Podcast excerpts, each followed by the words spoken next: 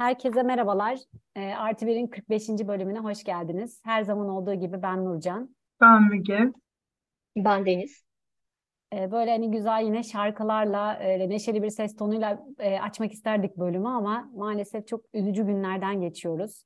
6 Şubat 2023 tarihinde ülkemizde çok üzücü bir deprem oldu Kahramanmaraş merkezli.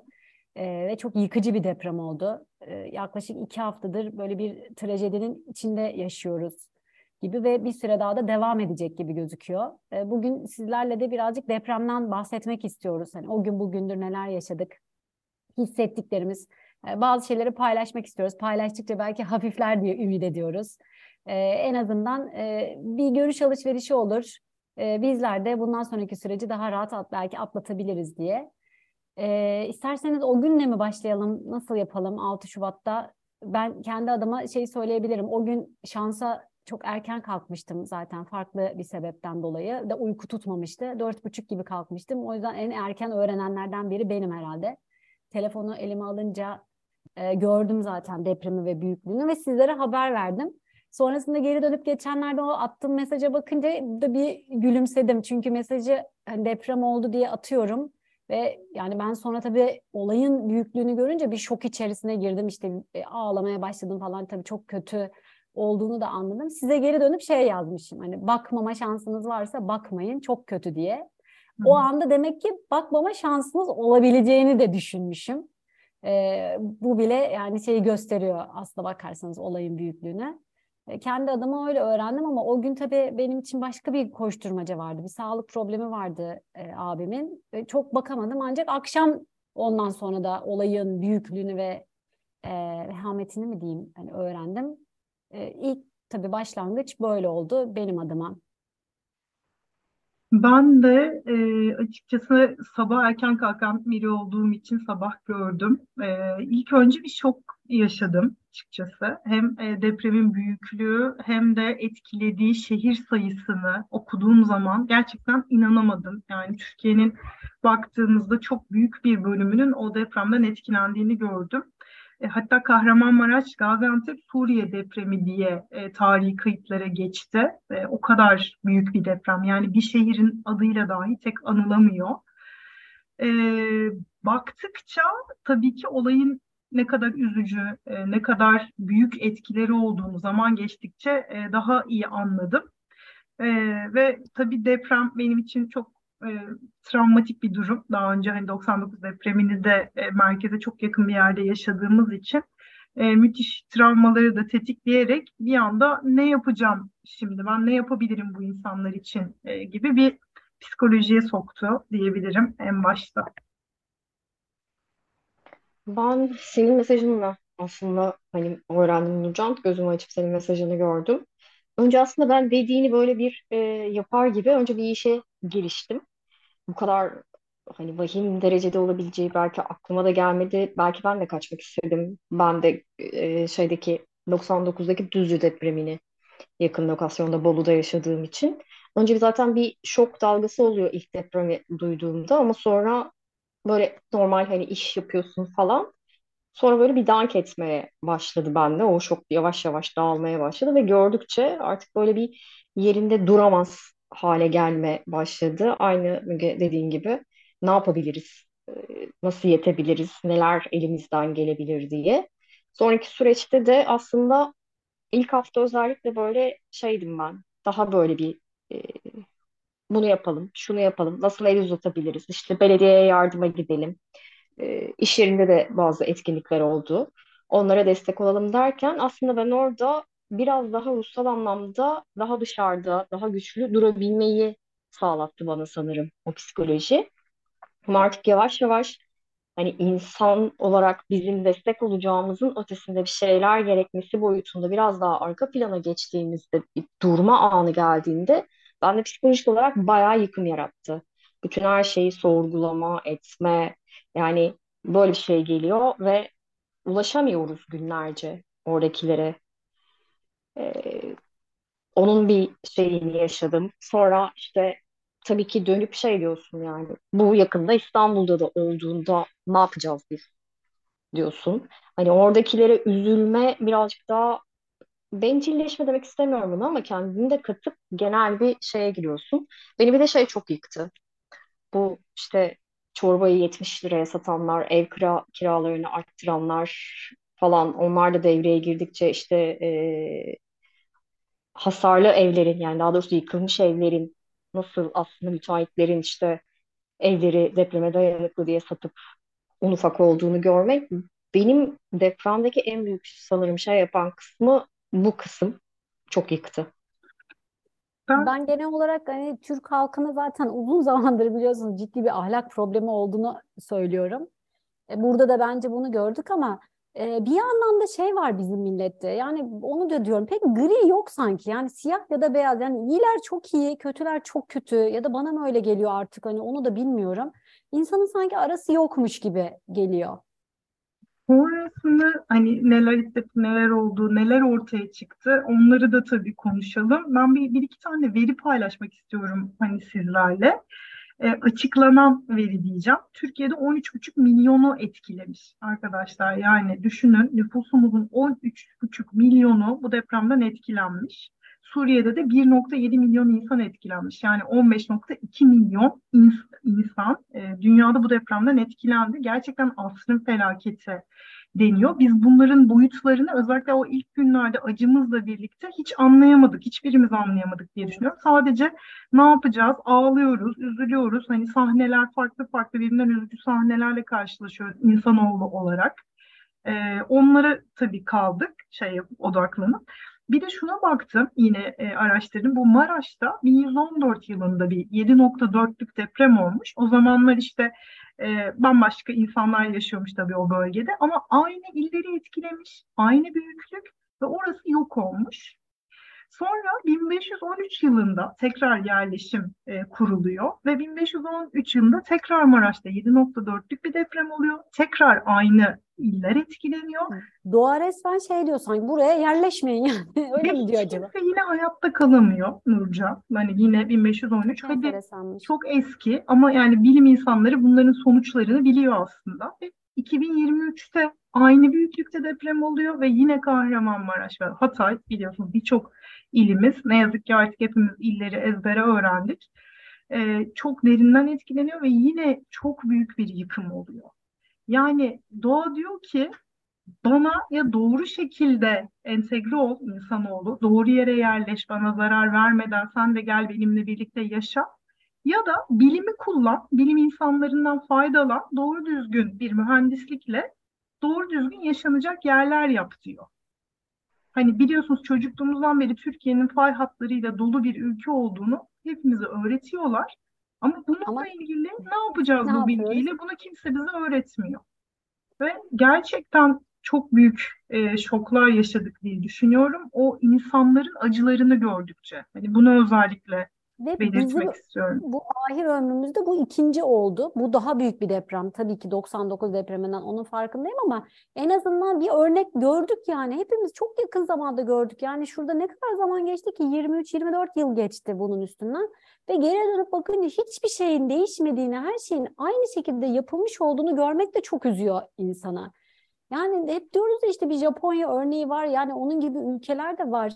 E, Şili'de ben Şili'yi okudum mesela yani. Onlar da işte çok tabii ki yine e, e, şey coğrafi olarak tabii benzer yapılar e, Japonya'yla olduğu için orada da çok fazla deprem oluyor ama bir şekilde çözmüşler bunu. Çok minimum hasarla atlatabiliyorlar. Yani demek ki yapılabiliyor. Hani bu doğa felaketi, evet asrın felaketi, evet. Ama başka ülkelerde öyle bir sistem geliştirmişler ki bundan bir şekilde kaçınabiliyorlar.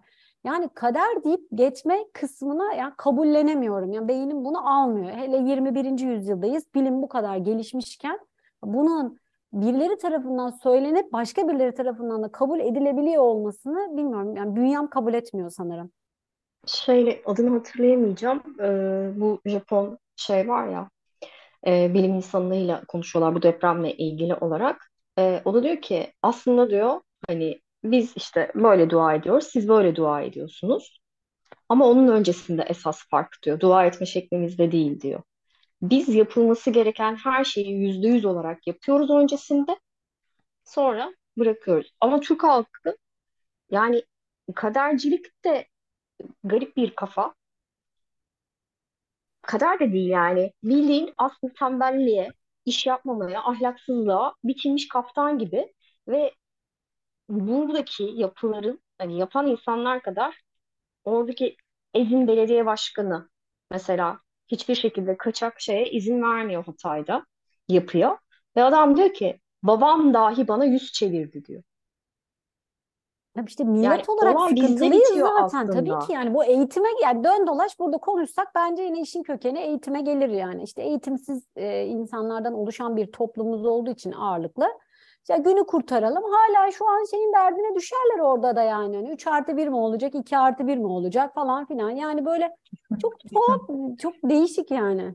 Nurcan Şili dediğin için eklemek istiyorum. Ben de bugün dünyada kaydedilen en şiddetli depremlere bakmıştım. Şili zaten 1960'ta dünyanın en şiddetli depremi 9,5 şiddetinde yaşamış. Diğer ülkeler de zaten hep bildiğimiz ülkeler işte Alaska, Japonya, Rusya, e, yine Şili çok öne çıkıyor.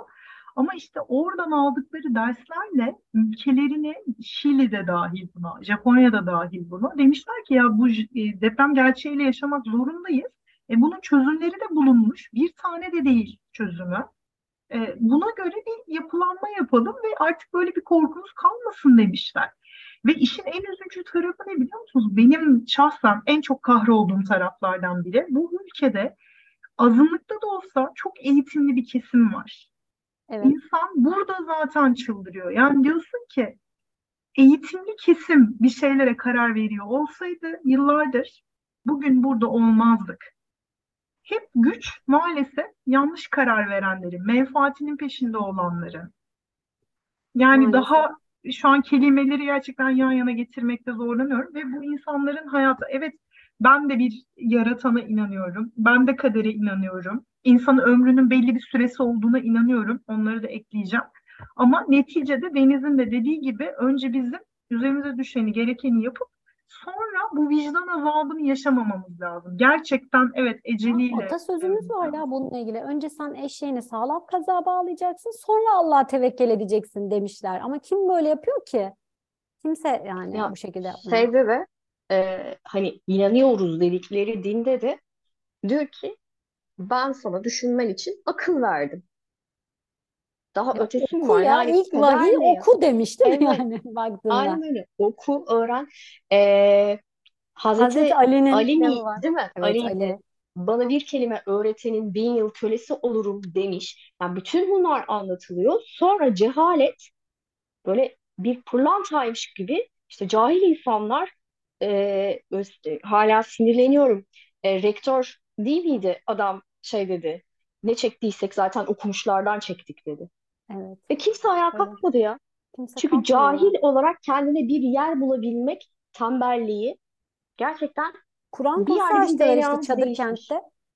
Kur'an kursu açıldı yani. O çocuklar belki Ya Mart sonuna tuvalet kadar gitmeden, Evet. Evet. çok pardon, çok pardon, Hastalıklar. tuvalet evet. gitmeden şey gitti ya, mescit gitti. Ya hepimiz Ondan çok sonra doluyuz. hastalıklar. Ee, ben hani bunu çok güzel ifade ettiler ya hani hapse girmeyecek şekilde duygularımı ifade edemiyorum Evet, diye. evet gerçekten Evet. öyle. Aslında onu yaşıyoruz. Ya bir de şöyle bir şey var arkadaşlar. Şimdi cehaleti bir tarafa koyuyorum. Bir de okumuş insanları da bir tarafa koyuyorum. Evet okumuş, ilahiyat üzerine doktora yapmış. İlahiyat üzerine doktora yapmış bir insan bu ülkenin AFAD'ının başına getirilmiş. Yani bu siyasi bir konu değil. Ya ben siyasi bir yorum yapmıyorum burada. Herkes bildiği işi yaparsa en iyi şekilde bu ülkede veya diğer ülkelerde zaten Bununla ilgili çok güzel bir tweet vardı Müge. Şey demişler işte e, hani mühendislik okursan hani mühendis olursun, mimarlık okursan mimar olursun. İşte ya da öğretmenlik okursan öğretmen olursun. E, ama ilahiyat okuyup her şey olabildiğin tek ülke Türkiye'dir gibi bir tweet yazmışlar. Ya bu Öyle çok ilahiyat acıklı. okuduysan, Evet, İmam gerçekten. Kartal İmam Hatip'te ne varsa mesela oradan mezun herkes şu an tepelerde yani Şimdi bu çok acıklı. Ee, insanlar diyorlar ki böyle bir üzüntü üzerine siyaset yapmayın, siyaset konuşulmasın. Ya kimsenin derdi siyaset yapmak değil. Herkesin derdi eksiklerimizi, yanlışlarımızı tespit etmek. Hayatımızda da bu böyle olmalı. Özel hayatımızda da böyle olmalı. Ülke gündeminde de böyle olmalı. Bu hatalardan hepimiz ders çıkarmaya çalışıyoruz. Ben öyle fanatik insanlar görüyorum ki annesi babası hata yapınca onları bile kavga edip eleştiren arkadaşlarımın, arkadaş diyemeyeceğim de neyse, insanların e, yandaş oldukları insanlar hata yaptığı zaman biat sebebiyle eleştiremediklerini, ağızlarının, dillerinin yok. Açmıyor. Onun sebebi şu, bununla ilgisi yok. Ya böyle bir zihniyet olabilir mi? Peki bunun sebebi kim o zaman? Bunu Kimse söylüyorsan sen, istifa. yani bunun Bugün sebebi 22 Şubat itibariyle şu an 16 gün geçti sanırım değil mi? Sıfır istifa. Bunun sebebi sen eğer o değil diyorsan bunun müsebbibi kim? Biri bunu söylesin bize yani. Bu ölen insanların ailelerine bunu açıklasın. Allah yaratan deyip geçmesin çünkü yaratanın olduğu diğer ülkelerde sonucun bu olmadığını biliyoruz biz. Hani sizin zeka seviyeniz buna yetmiyor olabilir ama diğer insanların yetiyor çok şükür. İşte bence bizi gözden çıkaralı çok olduğu için hani bizim hani aklımızla mı oynuyorlar falan diyordum ben. Sonradan şey fark ettim bizim aklımız umurlarında bile değil yani. Hani çoğunluğun aklı bizim aklımızla paralel olmadığı için onlar Nurcan, sadece o anı anlattıkların biliyorlar. karşındakinin anlayabildiği kadar. Aynen. Onların bizi anlama şansı yok zaten. Sıkıntı Yok. burada.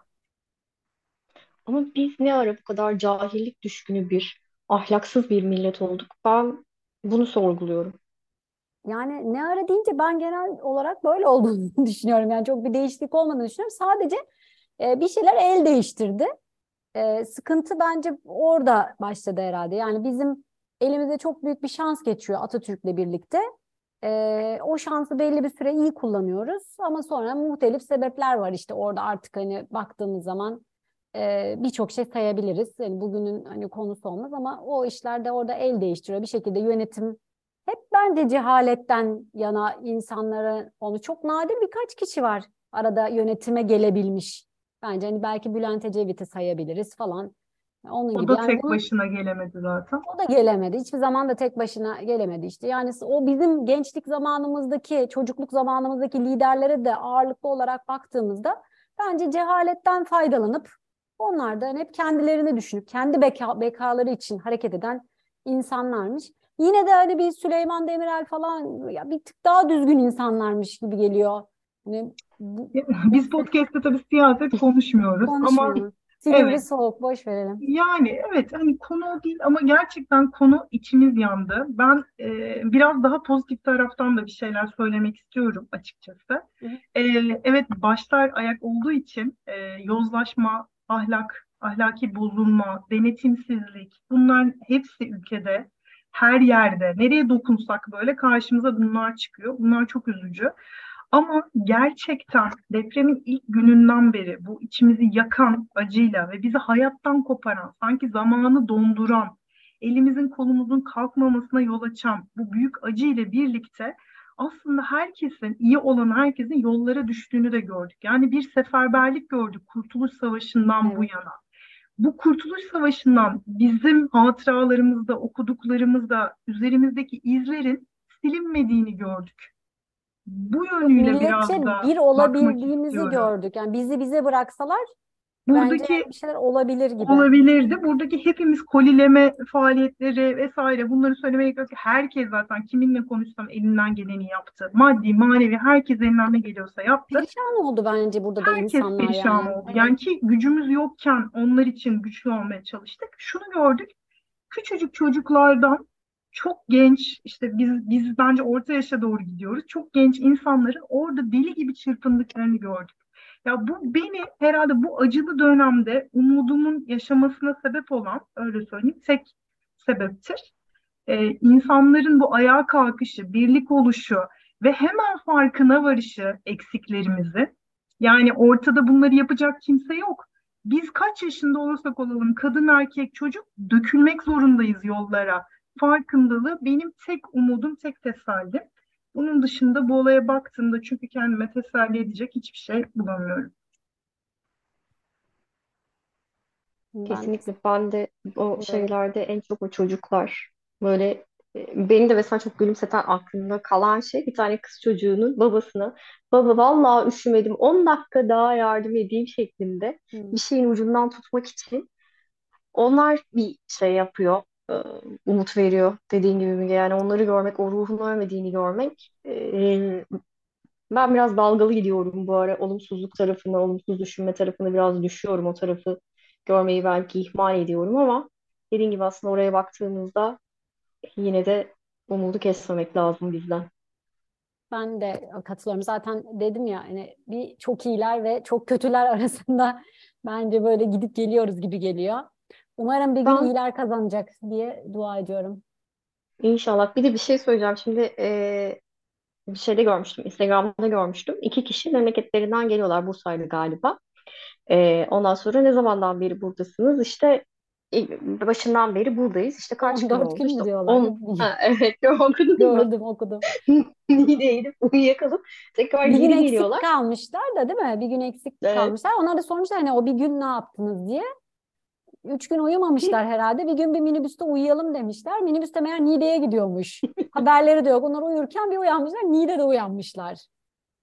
Ee, Sondaki cevap benim çok hoşuma gitmişti. Ne zaman peki evinize döneceksiniz dediğinde. Buradaki herkes evine girdiğinde biz de evimize döneriz demişti. yani böyle Bunu insanlar da var. Tırnaklarıyla kazıyarak orada birilerine yardım etmeye çalışan insanlar var. Ee, Ya bu, bu bölümümüz gerçekten bunların hani detaylarını konuşursak hepimiz için bitmeyecek. Yani içimiz o kadar dolu ki hani bizim alışık olduğumuz işte bu depremlerde orduyu görmemizin eksikliği hani bu depremde. Yani birçok konuşabileceğimiz gerçekten detay. Kızılay'a. AFA'da kimsenin güvenmeyip işte birçok insanın Ahbap'a destek olması. Madonna'nın yani bir post çıkıp Ahbap'a e, destek istemesi. Benim e, bir iki bir şey daha sadece söylemek istiyorum. Bence hani bunlar da çok önemli.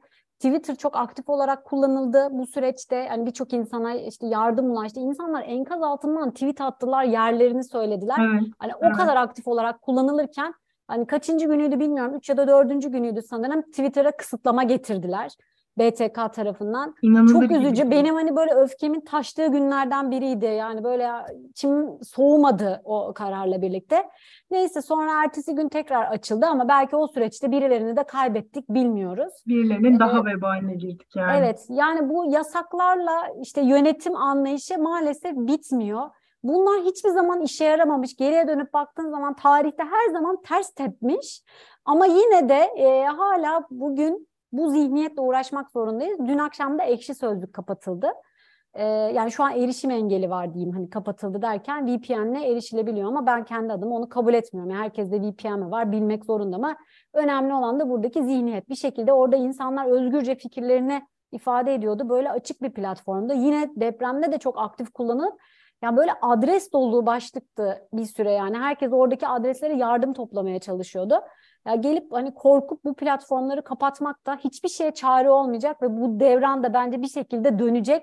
Ee, bunu yapanlara e, onlara gelecek yani oklar onlara dönecek diye ümit ediyorum. Bunu da söylemeden kapatmak istemedim. Hocam bir iki dakika daha rica edeceğim. Ben burada bir gençlere teşekkür ettik. Hani onları buradaki rolünü bir vurguladım. Bir de bağımsız e, basın mensupları var günümüzde. E, basın tamamen e, Evet. yönetimin eline geçirildiği için şu an çırpınan, pandemi döneminde maaşsız, işsiz kalan yani uzun zamandır zaten hep sıkıntılar içerisindeler ama onların da o ayakta kalmaya çalışan bağımsız bas- basın mensuplarının da çok önemli rolünü bu depremde gördük.